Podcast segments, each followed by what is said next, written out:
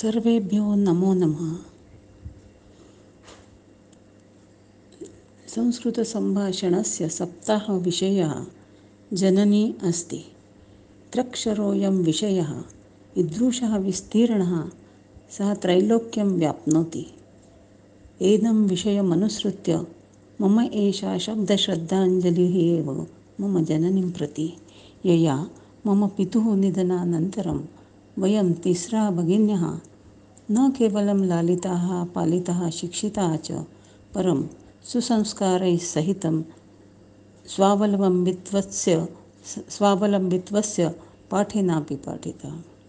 अद्य सा नास्ति। मत्कृते तु मम जननी ईश्वरप्रदत्ता अनुपमोपहारः आसीत्।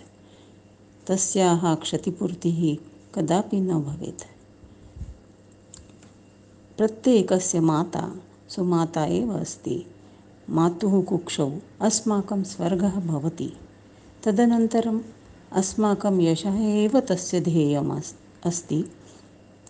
अस्माकं यशसः च कौतुकम् एव तस्याः सुखमस्ति जनन्याः प्रेम निर्वा निर्व्याजं निस्वार्थं निरपेक्षं च अस्ति।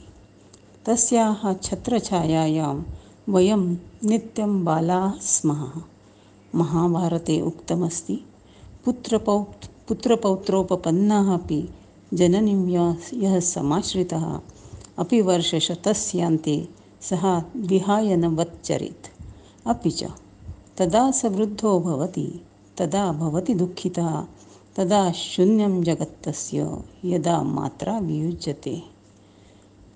एतदस्ति मातुः माहात्म्यम्।